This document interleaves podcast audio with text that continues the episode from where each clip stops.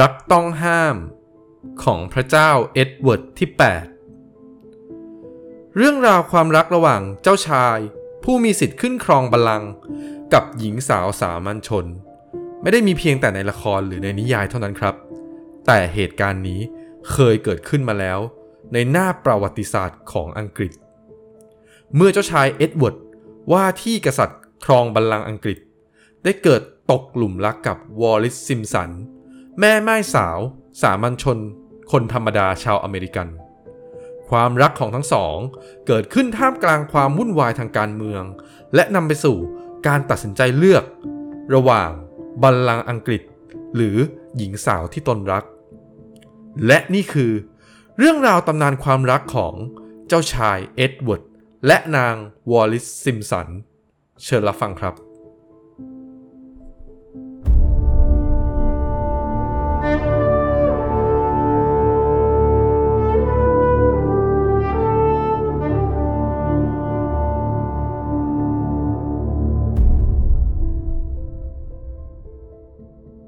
Long story short,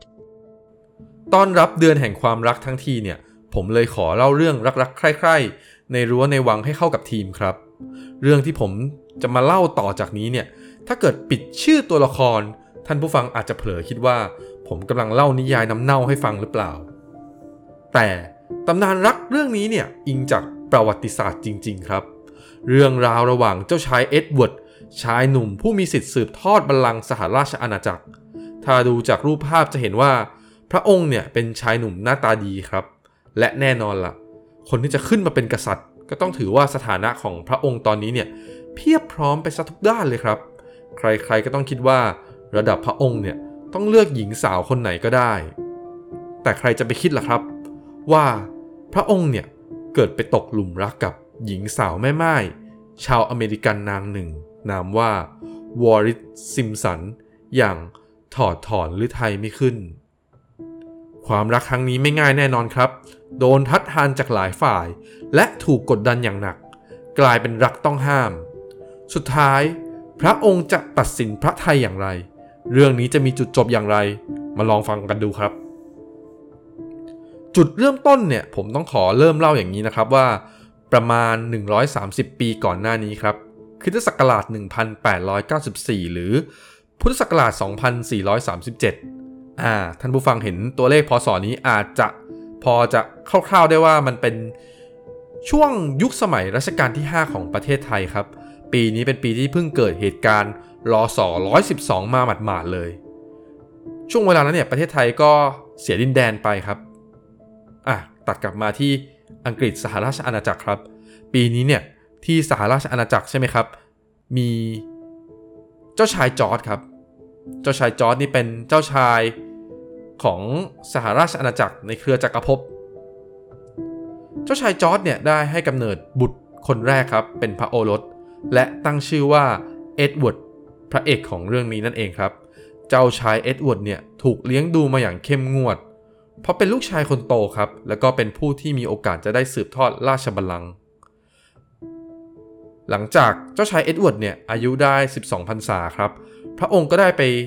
เรียนโรงเรียนทหารเรือครับ และช่วงวัยนี้เนี่ยเป็นช่วงวัยที่พระอัยกาหรือปู่ของพระองค์ นั่นก็คือพระเจ้าเอ็ดเวิร์ดที่ 7 เนี่ยเสด็จสวรรคตทำให้พระเจ้าจอร์จที่ 5 ขึ้นครองราชย์ต่อ และเปลี่ยนชื่อราชวงศ์จากชื่อยาวๆ ซึ่งผมก็จำไม่ได้เหมือนกันครับ เป็นราชวงศ์วินด์เซอร์ เท่ากับว่าพระเจ้าจอร์จที่ 5 พ่อของเจ้าชายเอ็ดเวิร์ดเนี่ย เป็นกษัตริย์องค์แรกของราชวงศ์วินด์เซอร์ครับ จะเห็นว่าราชวงศ์อังกฤษกับพวกราชวงศ์ยุโรปสมัยนั้นเนี่ย จะชอบตั้งชื่อคนซ้ำๆกันครับ อย่างเช่นแบบจอร์จเอ็ดเวิร์ดเฮนรี่หลุยส์อะไรแบบนี้ครับทำให้เวลาขึ้นครองราชย์เนี่ย พอชื่อซ้ำกันใช่ไหมครับ ก็จะต้องมีหมายเลขห้อยท้ายพระนาม เพื่อให้รู้ว่าเป็นกษัตริย์พระองค์ไหนนั่นเอง ทีนี้ครับ พอพระเจ้าจอร์จขึ้นครองราชย์เป็นกษัตริย์เนี่ย เจ้าชายเอ็ดเวิร์ดในฐานะลูกชายคนโต ก็เลยกลายเป็น the Prince of Wales ซึ่งแปลตรงตัวว่าเจ้าชายแห่งเวลส์ใช่ไหมครับ แต่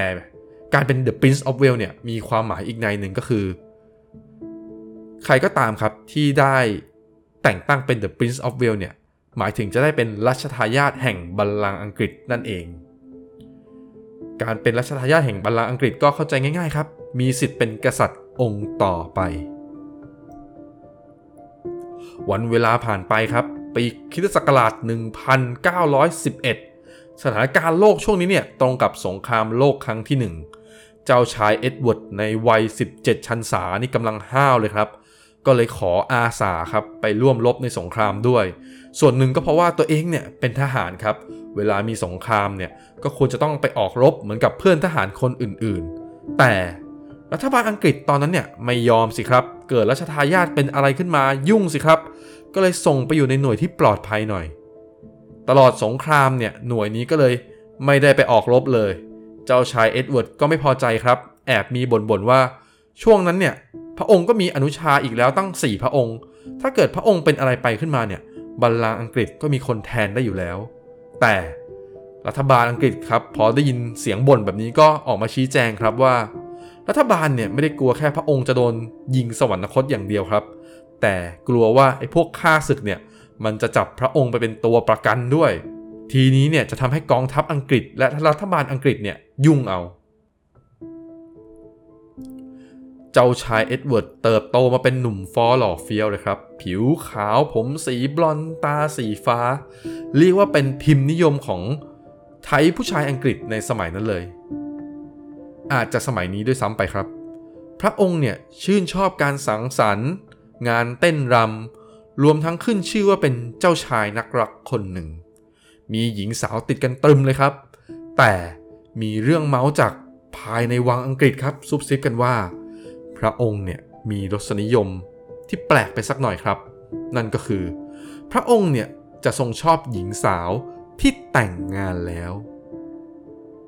พระองค์เนี่ย ทรงเป็นข่าวคราวกับหญิงสาวหลายนาง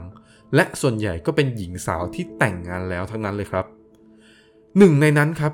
เป็นหญิงสาวชาวอเมริกันชื่อว่าเทลมาเฟอร์เนสอ่าตัวละครตัวนี้ขอพักไว้ก่อนนะครับ เทลมาเฟอร์เนส พักเรื่องราวของฝั่งพระเอกของเราอย่างเจ้าชายเอ็ดเวิร์ดสักครู่ครับ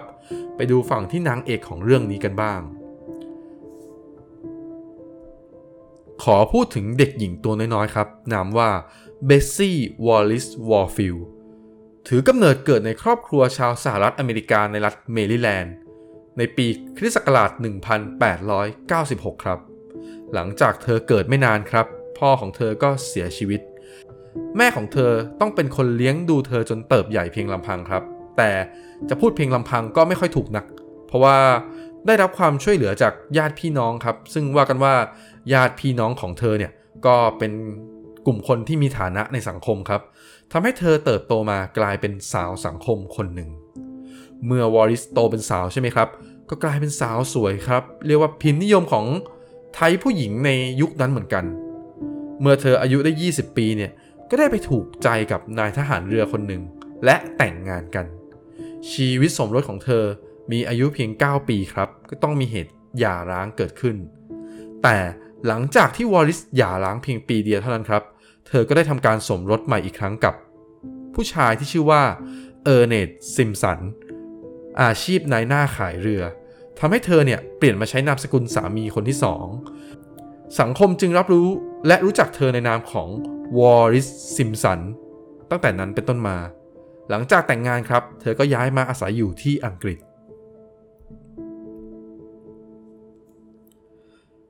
ปีคริสต์ศักราช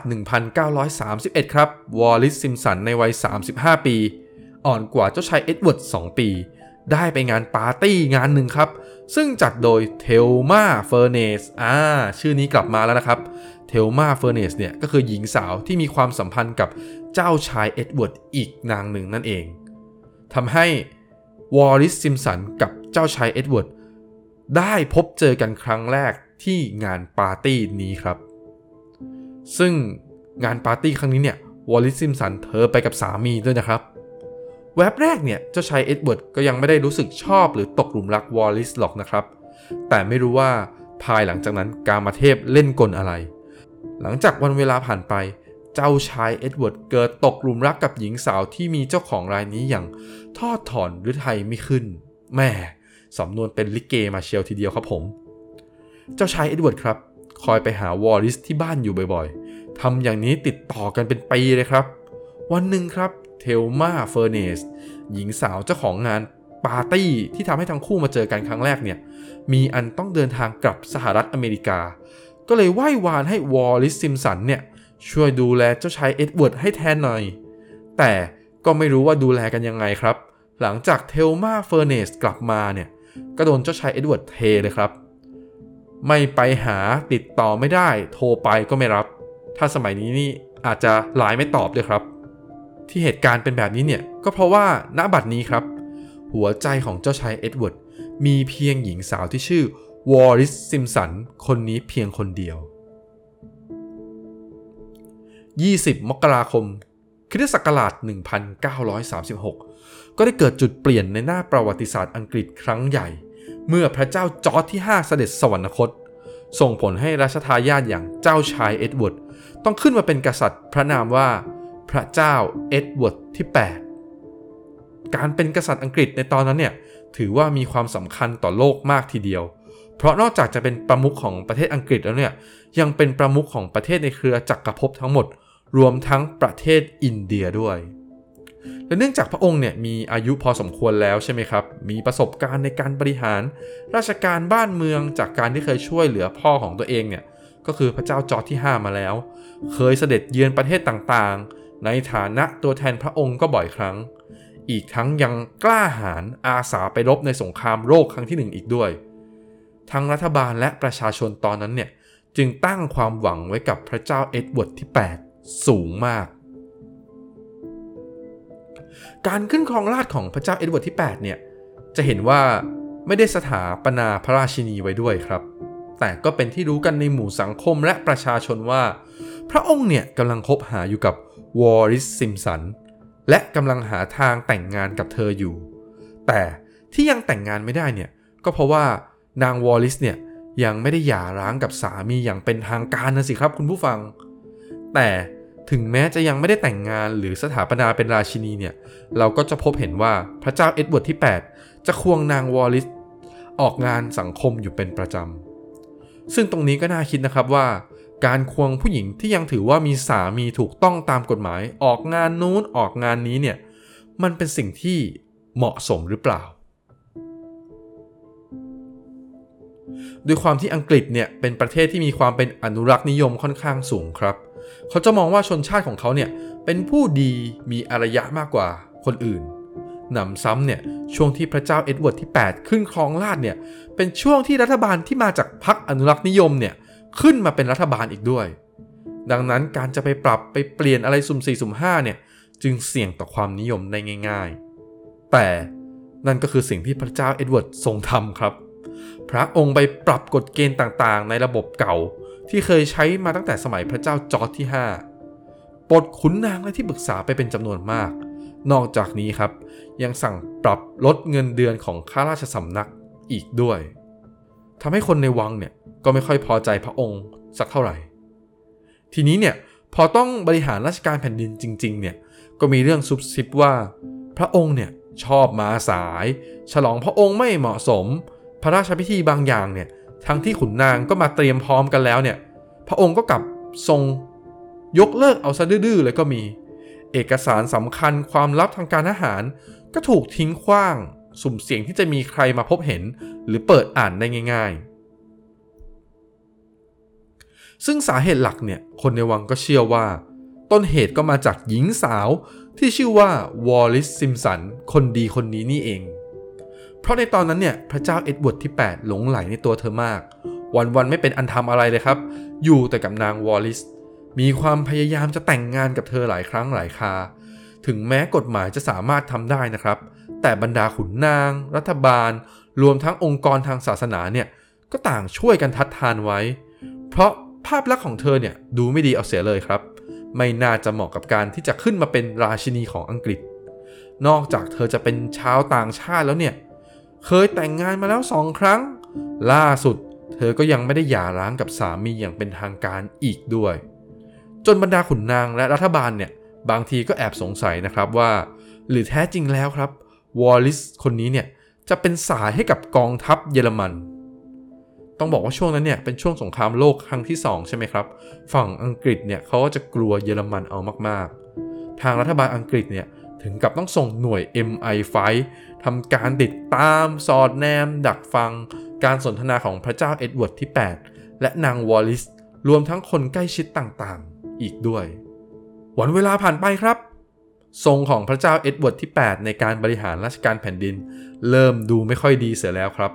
บรรดาขุนนางก็เริ่มชักจะทนไม่ไหว จนสถานการณ์ของพระองค์ก็เดินมาถึงจุดวิกฤต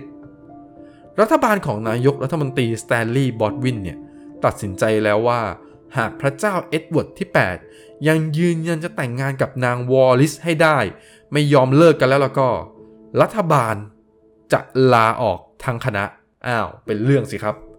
ข่าวคราวนี้เนี่ยสุดท้ายก็เป็นราชเลขาส่วนพระองค์ครับ เป็นคนมากราบทูลพระเจ้าเอ็ดเวิร์ดที่ 8 ซึ่งการกระทำของรัฐบาลอังกฤษแบบนี้เนี่ยถือว่ากล้ามากทีเดียวครับ ที่กล้าข่มขู่พระมหากษัตริย์ของตัวเอง ท่านผู้ฟังว่าพระเจ้าเอ็ดเวิร์ดที่ 8 กลัวไหมครับ อ่า จริงๆแล้วก็อาจจะไม่ได้กลัวนะครับ แต่พระองค์อาจจะรู้สึกอึดอัดมานานแล้วครับ ในที่สุดแทนที่พระองค์จะตัดสินใจเลิกรากับวอลลิสซิมสันกลับตัดสินพระไทย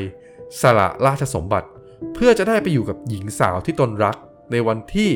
11 ธันวาคม คริสต์ศักราช 1936 ขณะพระองค์มีพระชนอายุครบ 42 ชันษาทำให้พระองค์เนี่ยกลายเป็นกษัตริย์ที่ครองราชย์สั้นที่สุดของอังกฤษเพียง 326 วัน ก็คือยังไม่ถึงปีเลยครับ และเป็นกษัตริย์พระองค์เดียวเลยครับ ในประวัติศาสตร์อังกฤษที่ไม่เคยผ่านพิธีราชาพิเศษเลย พิธีราชาพิเศษของฝรั่งเราอาจจะเคยเห็นในหนังนะครับ แบบที่มีบาทหลวงมาจงมาเจอมีการสวมมงกุฎในพิธีสละราชสมบัติเนี่ยก็ได้มี speech หรือสุนทรพจน์หนึ่งของพระเจ้าเอ็ดเวิร์ดที่ 8 ที่กลายเป็นตำนานมาจนถึงทุกวันนี้ครับ เดี๋ยวผมจะเปิดท่อนหนึ่งของ speech ในวันนั้นให้ฟังครับ เป็นการกล่าว speech ออกอากาศผ่านวิทยุ But you must believe me when I tell you that I have found it impossible to carry the heavy burden of responsibility and to discharge my duties as king as I would wish to do without the help and support of the woman I love. ท่อนนี้ครับ แปลเป็นไทยว่า ข้าพเจ้าค้นพบว่า ภาระอันใหญ่หลวง และความรับผิดชอบในฐานะพระมหากษัตริย์นั้น เป็นไปไม่ได้เลยที่ข้าพเจ้าจะสามารถแบกรับ หรือปฏิบัติตามที่ตั้งใจไว้ได้ หากปราศจากความช่วยเหลือ และสนับสนุนจากผู้หญิงที่ข้าพเจ้ารัก โอ้โห ขนาดผมอ่านมาแล้วหลายรอบก่อนมาอัดนะครับ มาอ่านออกเสียงอีกครั้งตอนนี้เนี่ยก็ยังรู้สึกขนลุกอยู่เลยครับและคนที่ขึ้นสืบราชสมบัติต่อก็ไม่ใช่ใครที่ไหนครับ เป็นพระอนุชาของพระองค์ ซึ่งภายหลังก็คือพระเจ้าจอร์จที่ 6 นั่นเอง ภายหลังพระเจ้าเอ็ดเวิร์ดสละราชสมบัติครับ ก็ได้ดำรงพระอิสริยยศเป็นดยุคแห่งวินเซอร์ ส่วนนางวอลลิสก็ได้เป็นดัชเชสแห่งวินเซอร์ ซึ่งตรงนี้ผมก็ไม่รู้เหมือนกันครับว่าดยุคและดัชเชสแห่งวินเซอร์เนี่ยมีความสำคัญยังไง แต่เอาเถอะครับ พอมาถึงตรงนี้เนี่ยวอลลิสซิมสันครับ ก็ได้เลิกและ ฟ้องหย่ากับสามี และแต่งงานใหม่กับดยุคเอ็ดเวิร์ดที่ประเทศฝรั่งเศสในปี คริสต์ศักราช 1937 ภายหลังสละราชมาประมาณ 1 ปีครับ ซึ่งต่อจากนี้เนี่ยผมจะขอเรียกเจ้าชายเอ็ดเวิร์ดหรือดยุคเอ็ดเวิร์ดว่าพระเจ้าเอ็ดเวิร์ดหรือพระเจ้าเอ็ดเวิร์ดที่ 8 ต่อไปจนจบเรื่องเลยนะครับ คุณผู้ฟัง มาถึงตรงนี้ครับ นางวอลลิสอดได้เป็นราชินีแล้วใช่ไหมครับ แต่แต่ เพื่อเป็นการปลอบใจครับ ว่ากันว่า พระเจ้าเอ็ดเวิร์ดเนี่ยได้มอบมงกุฎเพชรให้นางวอลลิสเป็นของขวัญแต่งงานครับ มงกุฎเพชรอันนี้ก็เป็นการทดแทนมงกุฎราชินี ที่นางอดสวมนั่นเอง ถึงแม้พระเจ้าเอ็ดเวิร์ดครับ จะไม่ได้เป็นกษัตริย์แล้ว แต่ก็ยังถือว่าเป็น Royal Family หรือเป็นพระบรมวงศานุวงศ์อยู่ จะทำอะไรก็ใช่ว่าจะทำได้ตามอำเภอใจครับ ต้องคิดถึงภาพลักษณ์ของราชวงศ์ด้วย การที่พระองค์เนี่ยทรงสละราชสมบัติมาแต่งงานกับแม่ไม้ที่ผ่านการแต่งงานมาแล้วถึงสองครั้งเนี่ย ในสายตาคนอังกฤษตอนนั้นก็ไม่เหมาะสมเอาเสียเลยครับ แม้กระทั่งพระเจ้าจอร์จที่ 6 พระอนุชา ที่ตอนนี้เป็นกษัตริย์อังกฤษแล้วนะครับ ถึงกับส่งจดหมายมาต่อว่าเลยทีเดียว พร้อมกับสั่งห้ามวอลลิสและลูกที่เกิดขึ้นเนี่ยใช้คำนำหน้าว่า Royal Highness และห้ามคนเรียกนางวอลลิสว่าเจ้าหญิงเป็นอันขาด ในเมื่อไม่เป็นที่พอใจของครอบครัวครับ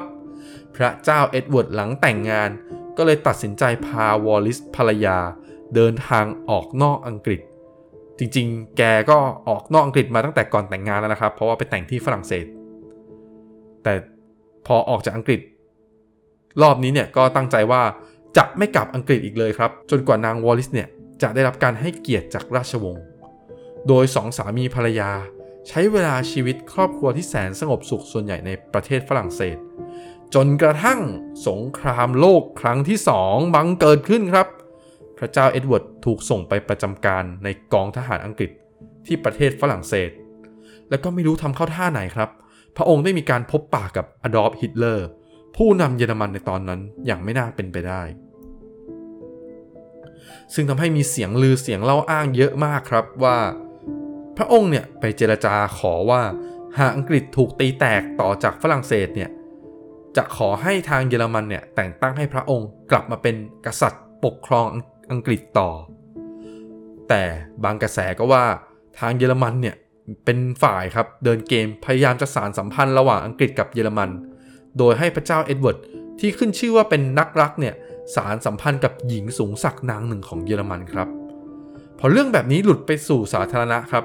พระองค์ก็เลยโดนโยกย้ายจากการประจำการที่ฝรั่งเศสครับ ไปที่บาฮามาสในฐานะข้าหลวงใหญ่ และไม่ได้รับโอกาสทำงานราชการอื่นใดเลย ตลอดพระชนชีพที่เหลือ มีนักวิชาการตั้งข้อสังเกตครับว่า บางทีพระเจ้าเอ็ดเวิร์ดที่ 8 เนี่ย อาจจะมีการลักลอบติดต่อสานสัมพันธ์กับฝ่ายเยอรมันตั้งแต่แรกอยู่แล้วครับ และนี่ต่างหากเป็นเหตุผลหลักๆ ที่ทำให้ถูกบีบให้ต้องสละราชสมบัติ มีข้อสังเกตอยู่ข้อหนึ่งครับว่าตอนที่เยอรมันบุกไรน์แลนด์เนี่ยพระเจ้าเอ็ดเวิร์ดที่ 8 ก็เป็นคนที่ขอให้รัฐบาลและกองทัพอังกฤษเนี่ยอยู่เฉยๆ ต้องเรียนคุณผู้ฟังแบบนี้นะครับว่า ราชวงศ์อังกฤษ โดยเฉพาะคนที่ไปเรียนเป็นทหารเนี่ยจะมีความคิดทางการเมืองเป็นฝ่ายขวาอยู่แล้วครับ และยิ่งได้เห็นระบอบไวมาของเยอรมันล่มสลาย มีคนตกงานเงินเฟ้อสูงๆเนี่ยก็เลยมีความเป็นไปได้ว่า พระองค์คิดว่าบุคคลที่จะขึ้นมาเป็นผู้นำจะต้องควรเป็นคนที่มีความเด็ดขาด เข้มแข็งเท่านั้นถึงจะพาบ้านเมืองไปได้ ประกอบกับถ้าสารสัมพันธ์กับเยอรมันเนี่ย ก็จะทำให้เยอรมันช่วยคานอำนาจกับรัสเซียได้อีก นอกจากนี้ครับคุณผู้ฟังยังมีเสียงซุบซิบนินทาอีกว่า ระหว่างการคบหากันของพระเจ้าเอ็ดเวิร์ดกับนางวอลลิสเนี่ยทางฮิตเลอร์ได้ส่งนายทหาร คนสนิทนายหนึ่งครับ เข้ามาตีซี้กับคู่รักคู่นี้ และนายทหารคนสนิทคนนั้นเนี่ยได้ลักลอบมีสัมพันธ์กับนางวอลลิสอยู่หลายครั้ง จากการบันทึกของทางเยอรมันเนี่ย เขาบันทึกได้ถึง 17 ครั้งเลยทีเดียวครับ แต่ไอ้ข่าวตรงนี้เนี่ยผมอยากให้คุณผู้ฟังฟังหูไว้หูดีกว่า เพราะไอ้แหล่งข้อมูลแบบนี้เนี่ยต้นตอมันมาจากอังกฤษครับ และมาถึงตรงนี้เนี่ยวอลลิสก็กลายเป็นตัวร้ายที่พรากกษัตริย์หนุ่มความหวังของชาวอังกฤษไป จึงไม่แปลกใจเลยครับ ที่จะมีข่าวเสียๆให้หาย ถึงคุณวอลลิสตามมาอีกมากมาย อย่างไรก็ตามครับ คุณผู้ฟังก็น่าจะทราบว่า สงครามโลกครั้งที่สองจบลงด้วยความพ่ายแพ้ของเยอรมัน และชัยชนะของอังกฤษ และกลุ่มสัมพันธมิตร หลังจบสงครามโลกครั้งที่สองเนี่ยทั้งคู่ก็คือพระเจ้าเอ็ดเวิร์ดและคุณวอลลิสก็กลับไปใช้ชีวิตเฉกเช่นคนเกษียณ ใช้ชีวิตคู่ร่วมกัน ตราบจนแก่เฒ่าและสิ้นอายุไขครับ พระเจ้าเอ็ดเวิร์ดที่ 8 เนี่ย สวรรคตเมื่ออายุ 78 ปี ขณะที่วอลลิสอายุยืนกว่ามากครับ เสียชีวิตไปในวัย 90 ปี แต่ทั้งนี้ทั้งนั้นครับ ความรักของทั้งคู่ ก็กลายเป็นตำนานที่กล่าวขานตราบนานเท่านาน ของกษัตริย์ที่แสดงให้เห็นว่า ความรักมีค่าเหนือสิ่งอื่นใด จนยอมสละแม้บัลลังก์เพื่อให้ได้อยู่กับหญิงอันเป็นที่รัก ผมและรายการ Long Story Shot ขออวยพรให้หัวใจทุกดวง สุขสมหวังทางด้านความรัก เนื่องในเทศกาลวาเลนไทน์นะครับ และฝากกดติดตามช่อง High Story และไลค์คลิปนี้ให้กันด้วยนะครับ